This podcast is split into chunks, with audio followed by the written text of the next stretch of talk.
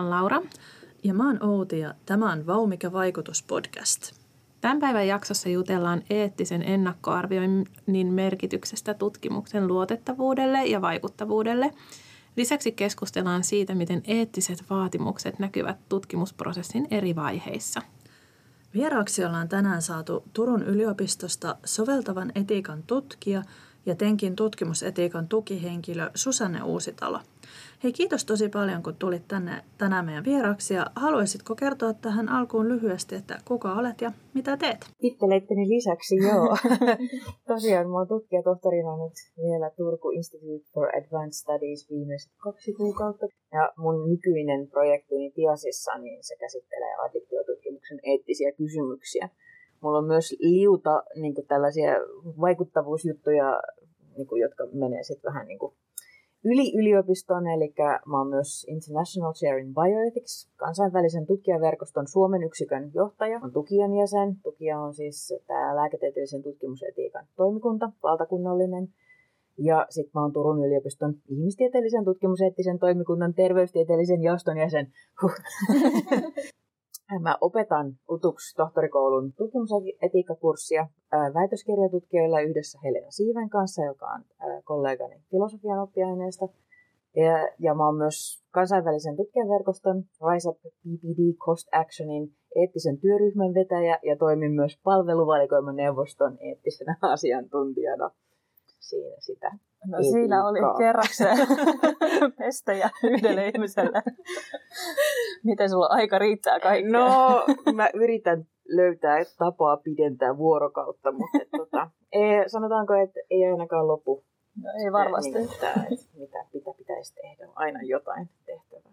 Joo, ja sitten kun keksit sen tavan, niin kerron meillekin, että se tulee ihan tarpeeseen. Tehdään patentti siitä Turun yliopistolla. Joo. Hei, meillä on tässä podcastissa äh, pyrkimyksenä päästä perille siitä, että mitä se vaikuttavuus oikeastaan on. Ja halutaankin kysyä sulta tähän alkuun, että miten sä itse määrittelet vaikuttavuutta tai mitä se sulle tarkoittaa. Joo, mä just kauhukseni huomasin, että, että tosiaan on eettinen ennakkoarviointi ja tutkimuksen vaikuttavuus, mutta mä ajattelin niin kuin vaikuttavuuden merkitystä omassa työssäni, joka tarkoittaa mm-hmm. sit sitä, että siinä on se tutkimus, että hyvät julkaisut, verkostot, mutta sitten on myös tämä yhteiskunnallinen vaikuttavuus. Mm-hmm. Ja mulle on tosi tärkeää osallistua tämmöisiin yhte- yhteiskunnallisiin rakenteisiin, eli tukijaan tai palveluvalikoimaneuvoston mm. toimintaan mukaan ja sitä kautta päästä, päästä vaikuttamaan.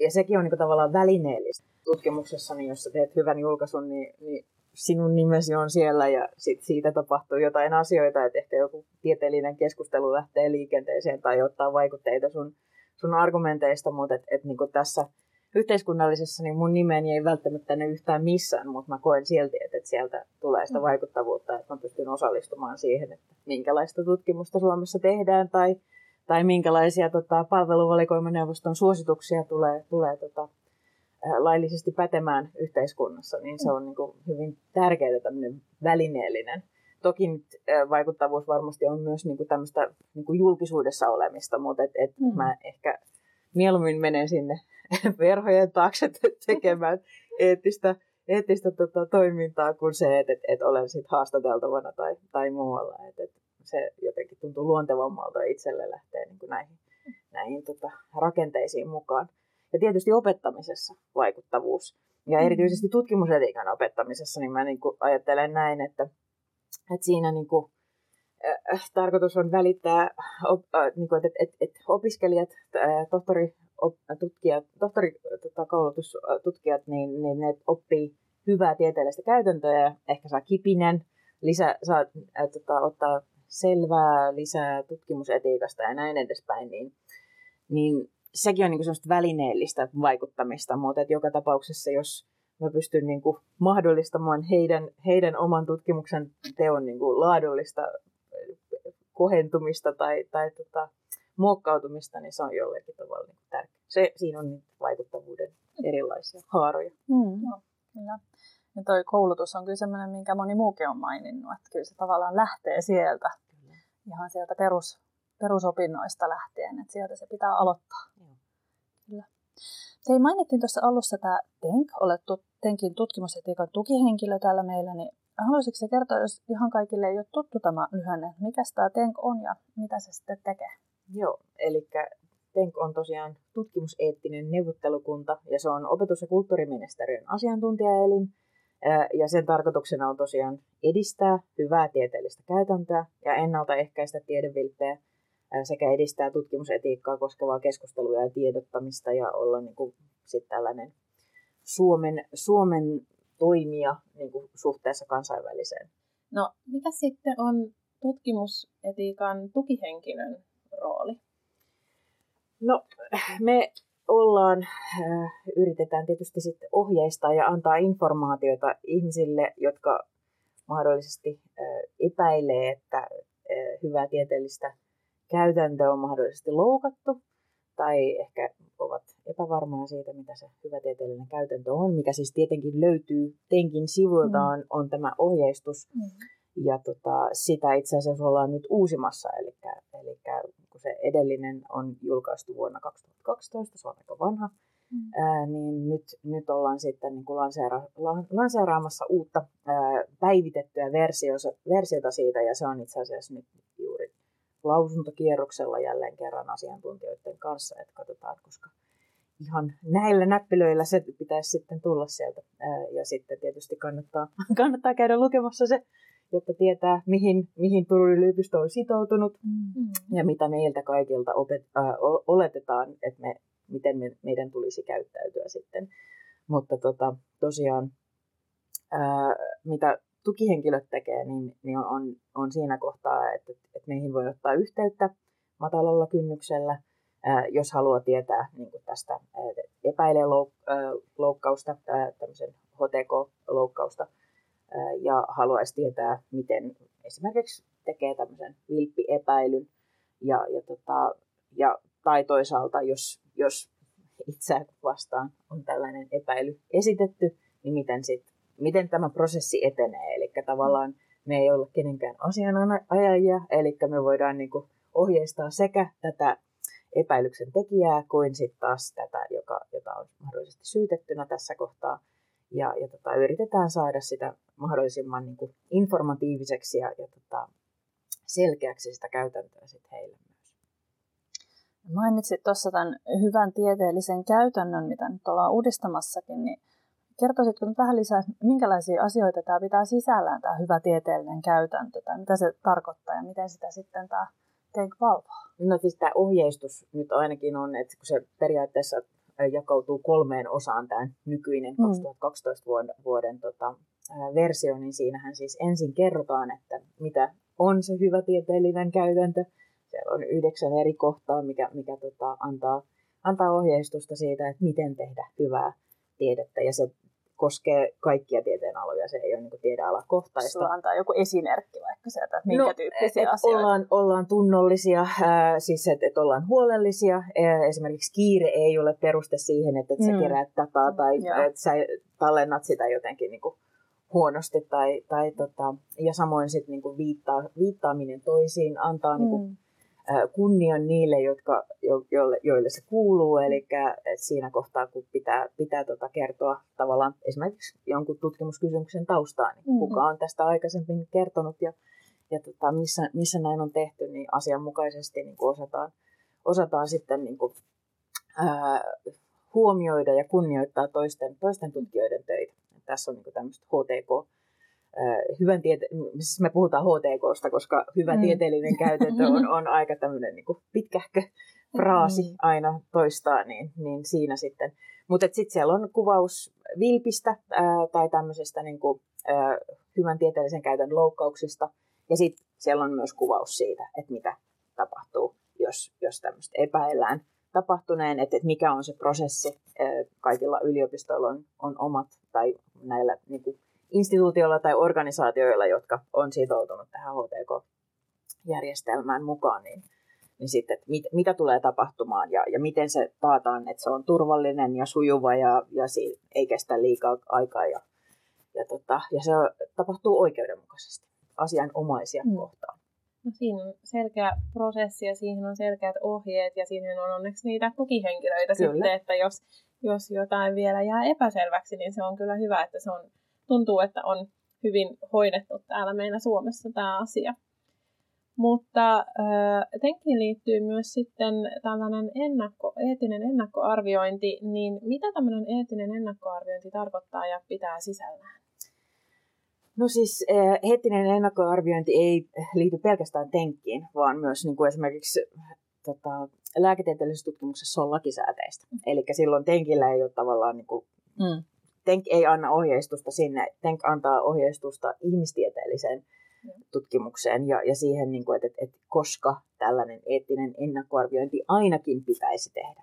Mutta sehän ei tietenkään tarkoita sitä, että, että silloin, että heillä on siis listaus siitä, että, että koska sitä pitäisi tehdä, mm-hmm.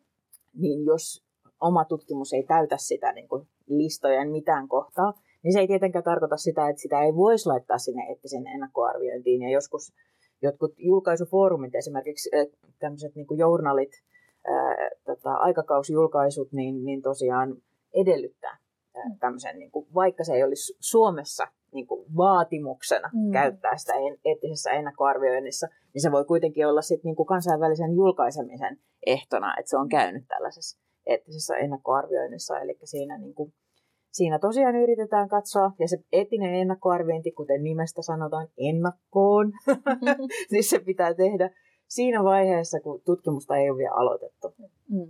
Ja, ja tota, se tavallaan palvelee ainakin kahta tar- tarkoitusta, että se tosiaan suojelee tutkittavia, mutta se myös varmistaa sen tutkijan oikeusturvaa. Eli mm. siis niin kuin tietyllä tavalla antaa niin kuin, valmiuksia siihen, että tietää, että oma tutkimus menee niin kuin ohjeistukset ja, ja tota, esimerkiksi tietoturva-asiat. No, miten sitten tätä eettistä ennakkoarviointia Suomessa tehdään, että eroaako tämä Suomen käytäntö, että pikkasen viittasitkin siihen, että jotkut kansainväliset journaalit saattaa vaatia jotain muuta, mitä Suomessa ei vaadita, niin onko näissä eroja sitten kansainvälisesti? No joo, siis sanoisin, että eri maissa on eri käytäntöjä ja, ja nyt kun mä oon tuossa esimerkiksi tuossa Rise of Cost Actionissa se eettinen, eettinen tota, työryhmän vetäjänä, niin mua, mua konsultoidaan siellä niin kuin näistä eettisistä ennakkoarvioinneista ja, ja sit eri tutkijat eri, eri maista kertoo omia käytäntöjään omissa yliopistoissaan, niin ne vaikuttaa vähän erityyppisiltä, vaikka, vaikka tota, periaatteessahan sen pitäisi olla sitä, että, että, että katsotaan, että tutkittaville ei tehdä mitään sellaista, joka olisi niin kuin ihan valtavan, valtavan tota, vaarallista heille tai, tai että heitä ei informoida tar- tarpeeksi tai jotain muuta. Ja, ja sitten samoin niin tämä tutkijan oikeusturvan valmis, tai varmistaminen, niin se pitäisi olla myös niin ihan y- yleistä, mutta, mutta et, et, et, tietenkin niin kuin se, että kuinka kehittynyt infra, siis rakenteet, yhteiskunnalliset rakenteet tai yliopiston rakenteet on. Että eihän kaikissa maissa välttämättä ole, ole edes, niin kuin edes lääketieteelliseen tutkimukseen niin kuin tämmöisiä niin kuin rakenteita. Nyt mä en osaa sit nimetä yhtäkään maata, että, että, että tämä oli mm. niin kuin täysin heitto tässä kohtaa, mutta mm. et, et, tiedän sen, että jossain kohtaa, jossain kohtaa oli tota, ää, ongelmana esimerkiksi addiktiotutkimuksessa julkaista kehittyvien maiden niin kuin, tutkimuksia, jotka tehtiin kehittyvissä maissa sen takia, koska oletuksena on, että, että ei riitä, että jos minä suomalaisena menisin esimerkiksi johonkin Afrikan maahan tekemään – tutkimusta, että mä otan täältä vaan sen tota, eettisen ennakkoarvioinnin, vaan se pitää hyväksyttää myös sen maan paikallisessa. Mm. No sitten kaikissa maissa, niin kehittyvissä maissa ei ollut eettisiä mm. ennakkoarviointimahdollisuuksia, joten se tarkoitti sitä, että nämä, nämä tota, journaalit ei, ei suostunut julkaisemaan niitä. Mm. Kos, ja, ja näin sitten se, niin kuin, vaikka oli tarkoituksena suojata näitä tutkittavia ja, mm. ja, ja, ja tota, tutkijaa, niin se sitten aiheuttaa sen, että, että sit me ei saada tietoa näistä maista, joka sitten niinku pistää epätasa-arvoisen asemaan niin tavallaan sen tiedonsaannin kautta, että, että puhutaan vain länsimaiden alkoholin käytöstä tai jostain mm. muusta tällaisesta, että, että, että se jää niin kuin suvantoon sit siellä. Mutta et, et, nyt sitä on tietysti pyritty varmaan niin kuin kehittämään. En, en osaa sanoa maakohtaisesti oikeastaan mistään muusta maasta kuin Suomesta, missä mm. olen sit itse niin kuin mukana sekä tässä lääketieteellisessä ennakkoarvioinnissa tai kliinisissä lääketutkimuksissa se tukija tekee näitä ja sitten just tässä terveystieteellisen, ihmistieteellisen tutkimuksen kohdalla. Sen voisin vielä sanoa tästä ihmistieteellisestä ää, tota, etisestä ennakkoarvioinnista, niin että et, et Suomi on mun käsittääkseni ensimmäisiä maita, joissa tätä on kehitetty okay. niin kuin enemmän, koska lääketieteellinen tutkimus on jotenkin niin kuin todella tiukkaa kontrolloitua. No tavallaan mm. ymmärrettävää, että siellä niin kuin, halutaan ottaa, ottaa näytteitä ihmisistä ja, ja, ja, ja kyseessä on tyypillisesti vielä sairaat ihmiset ja, ja näin, niin, niin, tota, niin siellä se, se kontrollointi on, on koettu, että se on tarpeen laittaa lain, lain tasolle, mutta et, et sitten tämmöinen niin ihmistieteellinen tutkimus esimerkiksi lasten tutkimuskouluissa tai jossain muualla, niin, niin sitä ei ole säädelty niin, kuin niin, niin voimakkaasti, mutta et, et Suomessa on koettu, että et on tärkeää myös luoda niin kuin yhteiset pelisäännöt kaikille mm. myös näissä.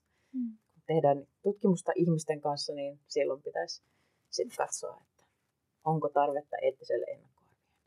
Onko tämä ihmistieteessä tämä eettinen ennakkoarviointi ilmeisesti uudempi juttu kuin lääketieteessä, on, niin miten on. pitkään sitä on suurin piirtein tehty? Onko se no, kymmeniä vuosia vai? Sanotaanko, että äh, mulla on ainoa referenssi, mitä mä voitaisiin niin heittää, mm. on se, että, että TENKin nämä ohjeistukset äh, ihmistieteellisen tutkimuksen eettisiin periaatteisiin mm. ja sitten tähän niin kuin eettisen ennakkoarviointiin, niin se tuli ulos 2019. Eli okay. tota, melko, melko uutta, niin kuin jos, jos ajattelee tämän kautta, mutta tietenkään tämä ei tarkoita sitä, että, että onko Suomessa ollut mm. rakenteita, mm. mutta ne ei ole välttämättä ollut sit yhtenäväisiä ja, ja, ja muuta. No, se on tosi, tosi uusi. Niin, no verrattuna lääketieteelliseen Joo. tutkimukseen, missä niin kuin, jo minä olen ollut tukiassa kauemmin. Niin. Tässä tuli äh, jo esille vähän sitä, että minkä takia se eettinen ennakkoarviointi on tärkeää, mutta voisitko vielä kiteyttää, että että tota, kaikille nyt kirkastuu, että miksi se ylipäätään on tärkeä asia tehdä tätä eettistä ennakkoarviointia. No, kuten sanoin, niin, niin tutkittavien suojelemiseksi, mm. varsinkin sellaisissa tapauksissa esimerkiksi, missä, missä tutkittavalta ei pystytäkään jostain syystä pyytämään suostumusta, mm. niin, niin silloin joku muu, jonkun muun pitää arvioida sit ainakin se tutkimus, että, että se on, se on niinku sellaista, että, että mitä voitaisiin tehdä mm. ihmisille, jotka ei välttämättä sitten tiedä että olevansa tutkimuksessa mukana mm. tai että, että, että mitä siinä tutkimuksessa tapahtuu. Mm. Ö, ja tota, koska lähtökohtaisesti aina pitää kysyä suostumus ihmiseltä, jos se, jos se tota, otetaan mukaan, mukaan tähän, tähän tota, tutkimukseen.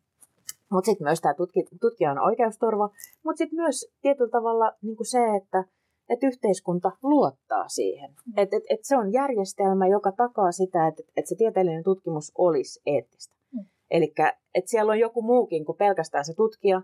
Ää, ei tarvitse niin pelätä, että, että siellä on joku ilkeä tieteilijä, joka nyt haluaa niin kuin, miettiä maailmanvalloitusta sillä, että tekee hirvi, hirvittävyyksiä niin kuin ihmisille. Että et, et siellä on sellainen rakenne, mm. joka takaa, että et, et, et joku ainakin puuttuu tällaisiin asioihin. Jos, niin. Eli se, se tavallaan on sekä sille tutkittavalle, sille tutkijalle, että yhteiskunnalle niin tämmöinen toimielin. Hyvin kiteytetty. No, tässä on nyt puhuttu tästä, että eettinen ennakkoarviointi tehdään ennen tutkimuksen aloittamista, mutta mitä nämä eettiset vaatimukset sitten näkyy tässä tutkimusprosessin eri vaiheissa? No se varmaan riippuu siitä, että minkä tyyppistä tutkimusta tehdään. Siellä on mm. erilaisia mm. vaatimuksia. Osa on lainsäädännöllisiä, osa on tämmöisiä niin kuin käytäntöjä, joita pitää, pitää olla mukana. Mutta et, et, et tietyllä tavalla niin kuin eettiset vaatimukset, niin niitä on tietystikin. Esimerkiksi just tämä, että, että meillä pitäisi olla niin tietoon perustuva suostumus mm. tutkittavilta, jotka tulee mukana, mukaan siihen tutki, tutkimukseen, mutta et, et, mut samaan aikaan kun mä ajattelen, että kun me tehdään tutkimusta, niin me tehdään aina valintoja, ja ne valinnat on väjäämättä jollakin tavalla eettisiä, joko, mm. joko hyviä tai huonoja tai hyvin huonoja tai, tai miten nyt sitten meneekään. Ja, ja siis siinä niin tutkimuskysymyksen valinnasta jo että mitä sä päätät tutkia. Joissakin, joissakin tieteenaloissa tietysti niin kuin tulee siitä, että mitä siellä tutkitaan, mm. mihin on valmiuksia. Mm. Mutta et, et esimerkiksi mä tulen filosofiasta, niin totta kai siihenkin vaikuttaa se, että, että minkälaista tutkimusta meillä tehdään niin kuin oppiaineessa. Mutta et, et, et aika vapaasti saa valita mm. aiheita ja, ja, ja näin, että et mitä kuuluu filosofian kenttään. Että mulla, mulla ei kukaan niin kuin sitä sitten mitenkään ohjaa. Mutta et, et, et se, että esimerkiksi minkälaisia sairauksia tutkitaan tai, tai tota, minkälaisia yhteiskunnallisia asioita tutkitaan, niin sehän on tavallaan, että sillä on eettisiä vaikutuksia myös niin kuin sit moninaisesti myös tutkimustulosten kannalta, että, että kuka niitä hyödyntää, kenelle ne on merkityksellisiä ja näin edespäin. Et, et, tutkimuskysymyksen valinnasta ja suunnittelusta lähtien projektin päättymiseen ja siihen raportointiin, tiedeviestintään, kaikkea mm. tällaiseen näin, mm. niin niihin liittyy eettisiä kysymyksiä. Ne ei välttämättä ole vaatimuksia, mutta ne on kuitenkin kysymyksiä, valintoja, mitä siellä tehdään. Ja, ja ihmisten olisi, tai tutkijoiden erityisesti pitäisi niin tietää, että teen mm. nyt tällaisia valintoja ja, ja näissä on tämä etiikka mukana niin, että sit, sitä ei voi, niin kuin, se ei ole mikään ulkopuolinen asia, mm. vaan se on siellä mukana koko ajan. Eli ihan koko tutkimusprosessin läpi se säilyy. Että jo ennen tutkimuksen aloittamista ja tutkimuksen päättymisen jälkeen, kun viestitään, niin pitäisi pitää mielessä nämä asiat. Kyllä, ja jotkut rahoittajat itse asiassa niin kuin jo tätä nykyään edellyttää, että ei riitä pelkästään eettinen ennakkoarviointi, että tämä mm. tutkimus on käynyt tämän, vaan väliaikaraportteja tai sitten niinku eettinen lausunto sinne loppuun tai jotain muuta. Että et, et se niinku koko ajan tietyllä tavalla etiikan rooli ja asema vahvistuu tutkimuksen mm. kentällä.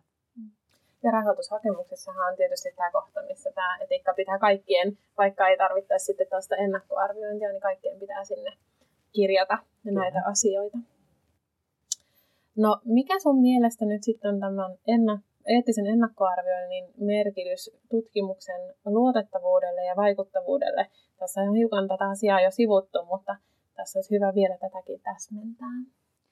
Niin, no siis kuten sanottu, niin siis tietyllä tavalla niin se, se, se luo niin kuin ulkoisen kontrollin, mm. vaikka siis se on kuitenkin esimerkiksi eettinen ennakkoarviointi, mitä se tehdään niin kuin yliopistossa tai, tai esimerkiksi tukiassa, tukiassa, niin se, se on kuitenkin niin kuin tiedeyhteisön sisältä. Ihmiset ovat siellä asiantuntijoina ja arvioimassa, joten, joten se ei että vaikka se on sen tutkimusryhmän tai sen tutkijan ulkoista, niin se on kuitenkin sen tutkimusyhteisön sisäistä mm. kontrollointia ja, ja tota, tavallaan laadun valvontaakin voi ajatella, että se ehkä on jo jossain mielessä.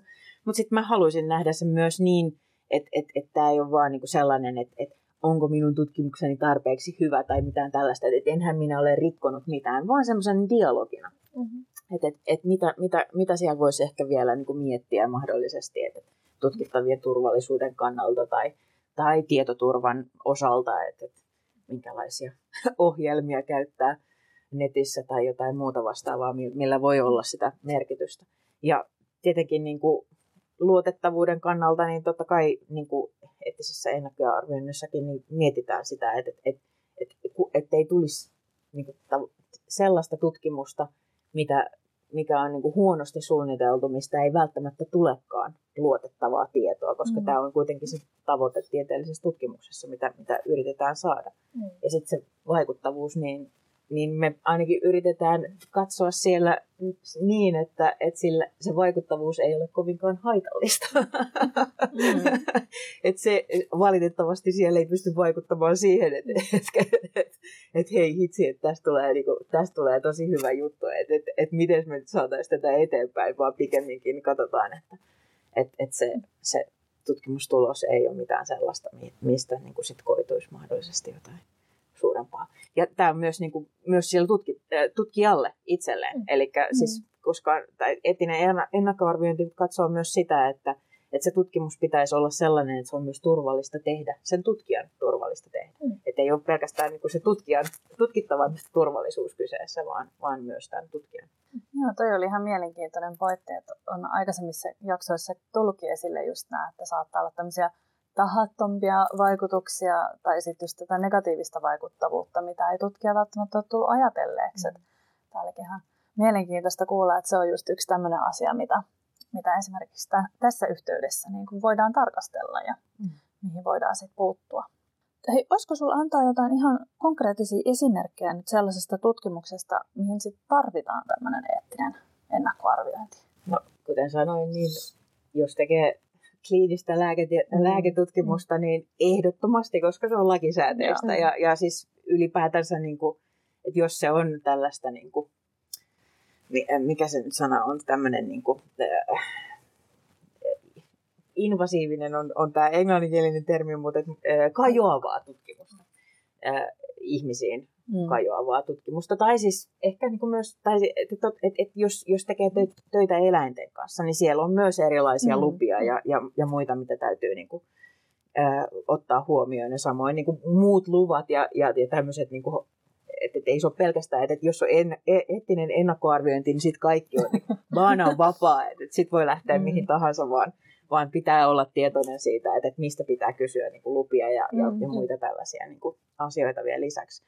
Mutta et, et tosiaan lääketieteellinen tutkimus, niin se on niin nyrkkisääntönään, että, että se edellyttää sen, sen tota, eettisen ennakkoarvioinnin. Mutta sitten ihmistieteissä, niin meillä on siis Tenk listaa meille ne asiat, että et, et tällaisten asioiden kohdalla täytyy käyttää se eettinen ennakkoarviointi, ja se löytyy tosiaan sieltä heidän ohjeistuksestaan mm. vuodelta 2019. Heidän sivuiltaan löytyy se. Itse asiassa se löytyy meidän Turun yliopiston tutkimusetiikan sivustolta. On siellä myös, kun siellä on kohdassa eettinen ennakkoarviointi, niin siellä on, on kirjoitettuna myös nämä, nämä tota, tavallaan ne vaatimukset, ne kriteerit, mm. milloin ainakin pitää. Mutta mm. korostan, milloin ainakin. Eli mm. kannattaa, jos, jos vähänkään miettii, tai että jos tietää julkaisevansa jossain lehdessä, mikä edellyttää eettistä ennakkoarviointia, niin ajattelee sen itselleen hyödyksi, eikä niinkään sitä, että se on niin tämmöinen vaatimus, mitä on pakko tehdä. Mutta et, et, nämä, kohdat, että esimerkiksi ää, tutkimuksessa – tai tutkimuksen osallistumisessa poiketaan tietoon perustuvan suostumuksen periaatteesta, eli ei, ei pystytäkään niin kuin joko kysymään sitä suostumusta ollenkaan tai, tai sitten niin kuin ei, ei esimerkiksi kerrota kokonaan sen tutkimuksen luonnetta. Eli mm. siinä tarvitaan tämmöinen, niin kuin siellä on joku tämmöinen harhautusasetelma, että, että, se muuttaisi sen, sen tutkimuksen, tota, että, se ei, siitä ei saataisi tuloksia, jos, jos mm. kerrottaisiin kaikki, mitä tapahtuu mm. sille tota, tutkittavalle siinä. Niin tällaiset tällaiset, niin kuin, tällaisia asioita, jos ne on alle 15-vuotiaita ja he, heidän huoltajilta ei ole kysytty erillistä suostumusta tai heitä on informoitu lainkaan siitä esimerkiksi, että tai jos tutkimuksessa ää, tutkittaville esitetään poikkeuksellisen voimakkaita ärsykkeitä, ää, tai siellä puututaan tutkittavien fyysiseen koskemattomuuteen, ää, tutkimuksessa voi olla riski aiheuttaa tutkittaville tai heidän läheisille normaalin arkielämän rajat ylittävää henkistä vahettaa. Ja näissä niin kuin, tavallaan tulee myös niin kuin esiin se, että, että, että, että tämä ei nyt tavallaan kerro vielä, mm. että mikä on se arkielämän rajat ylittävä haitallinen mm. vaikutus. Että, että se vaatii niin kuin tutkijalta myös niin kuin aktiivisesti pohdintaa siitä, että onko tämä nyt sellainen, sellainen mikä, niin kuin, tota, mikä, mikä tosiaan täyttäisi tämmöiset kriteerit ja eri kohderyhmillä ne on varmaan erilaisia kyllä, just, että, kyllä. että se riippuu aika paljon siitä tutkimuksen kohteesta kyllä. ja siitä tutkimuksen tarkoituksesta. Kyllä, kyllä. No tässähän tulee nyt melkein sellainen olo, että varmuuden vuoksi täytyy aina hakea, mutta tuleeko sinulle vielä jotain esimerkkejä sellaisista, missä nyt sit yleensä ei tarvita, tai vaikka jostain alasta, missä harvemmin tarvitaan? Tai...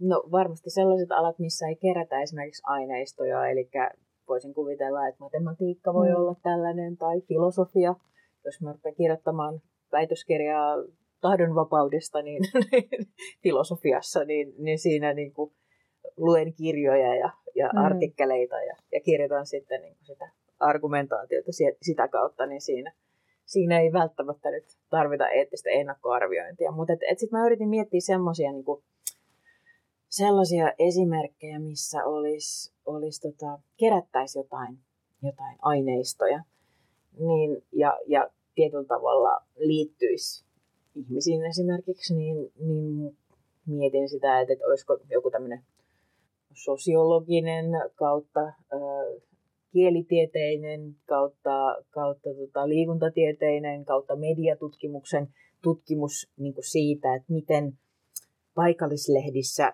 ää, raportoidaan jalkapallotuloksia. Niin nämä aineistot on kuitenkin julkaistuja ja mm. ne tyypillisesti nyt jalkapallon tulokset niin eivät sisällä tämmöistä sensitiivistä mm. aineistoa, mm. että siellä ei niin kuin kerrota, paljasteta mitään sellaista niin kuin henkilökohtaista mm. ehkä. Niin, niin ehkä tällaisessa tapauksessa, mutta siinäkin kohtaa, niin kuin, että, että, että jos kansainväliset niin kuin lehdet haluaa eettisen ennakkoarvioinnin, mm. niin miksei nämäkin tällaiset, tämän tyyppiset tutkimukset sit voisi mennä sitä. Ja aika usein loppujen lopuksi sitä tarvitaan. No, enenevässä määrin mm. olemme saaneet hakemuksia. No niin, uskon. Hei, kiitos ihan tosi paljon. Oli tosi mielenkiintoista kuulla näistä asioista. Ja tosi iso kiitos, että ehdit tulla tänään meidän vieraaksi. Joo, kiitos munkin puolesta. Kiitos, että kutsuitte. Ja me jatketaan uudella näkökulmalla seuraavassa jaksossa. Eli seuratkaa Turun yliopiston avoimen tieteen kiihdyttämön sometilejä. Meillä on Twitter ja Insta. Ja me kerrotaan siellä sitten, että milloin seuraava jakso on kuunneltavissa. Kuullaan taas ensi kerralla. Moi moi! Moikka!